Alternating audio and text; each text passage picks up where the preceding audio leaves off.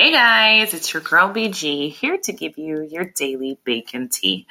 Alrighty, your baking tip for today. If your cake does for some reason come out dry, things that could be the main culprits for that.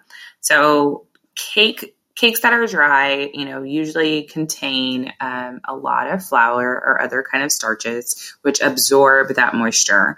Um, and so it's better to make sure you're monitoring how much uh, dry ingredients you're putting in. Um, don't overdo it. Um, that way you don't have anything absorbing that extra moisture that you put into your cake.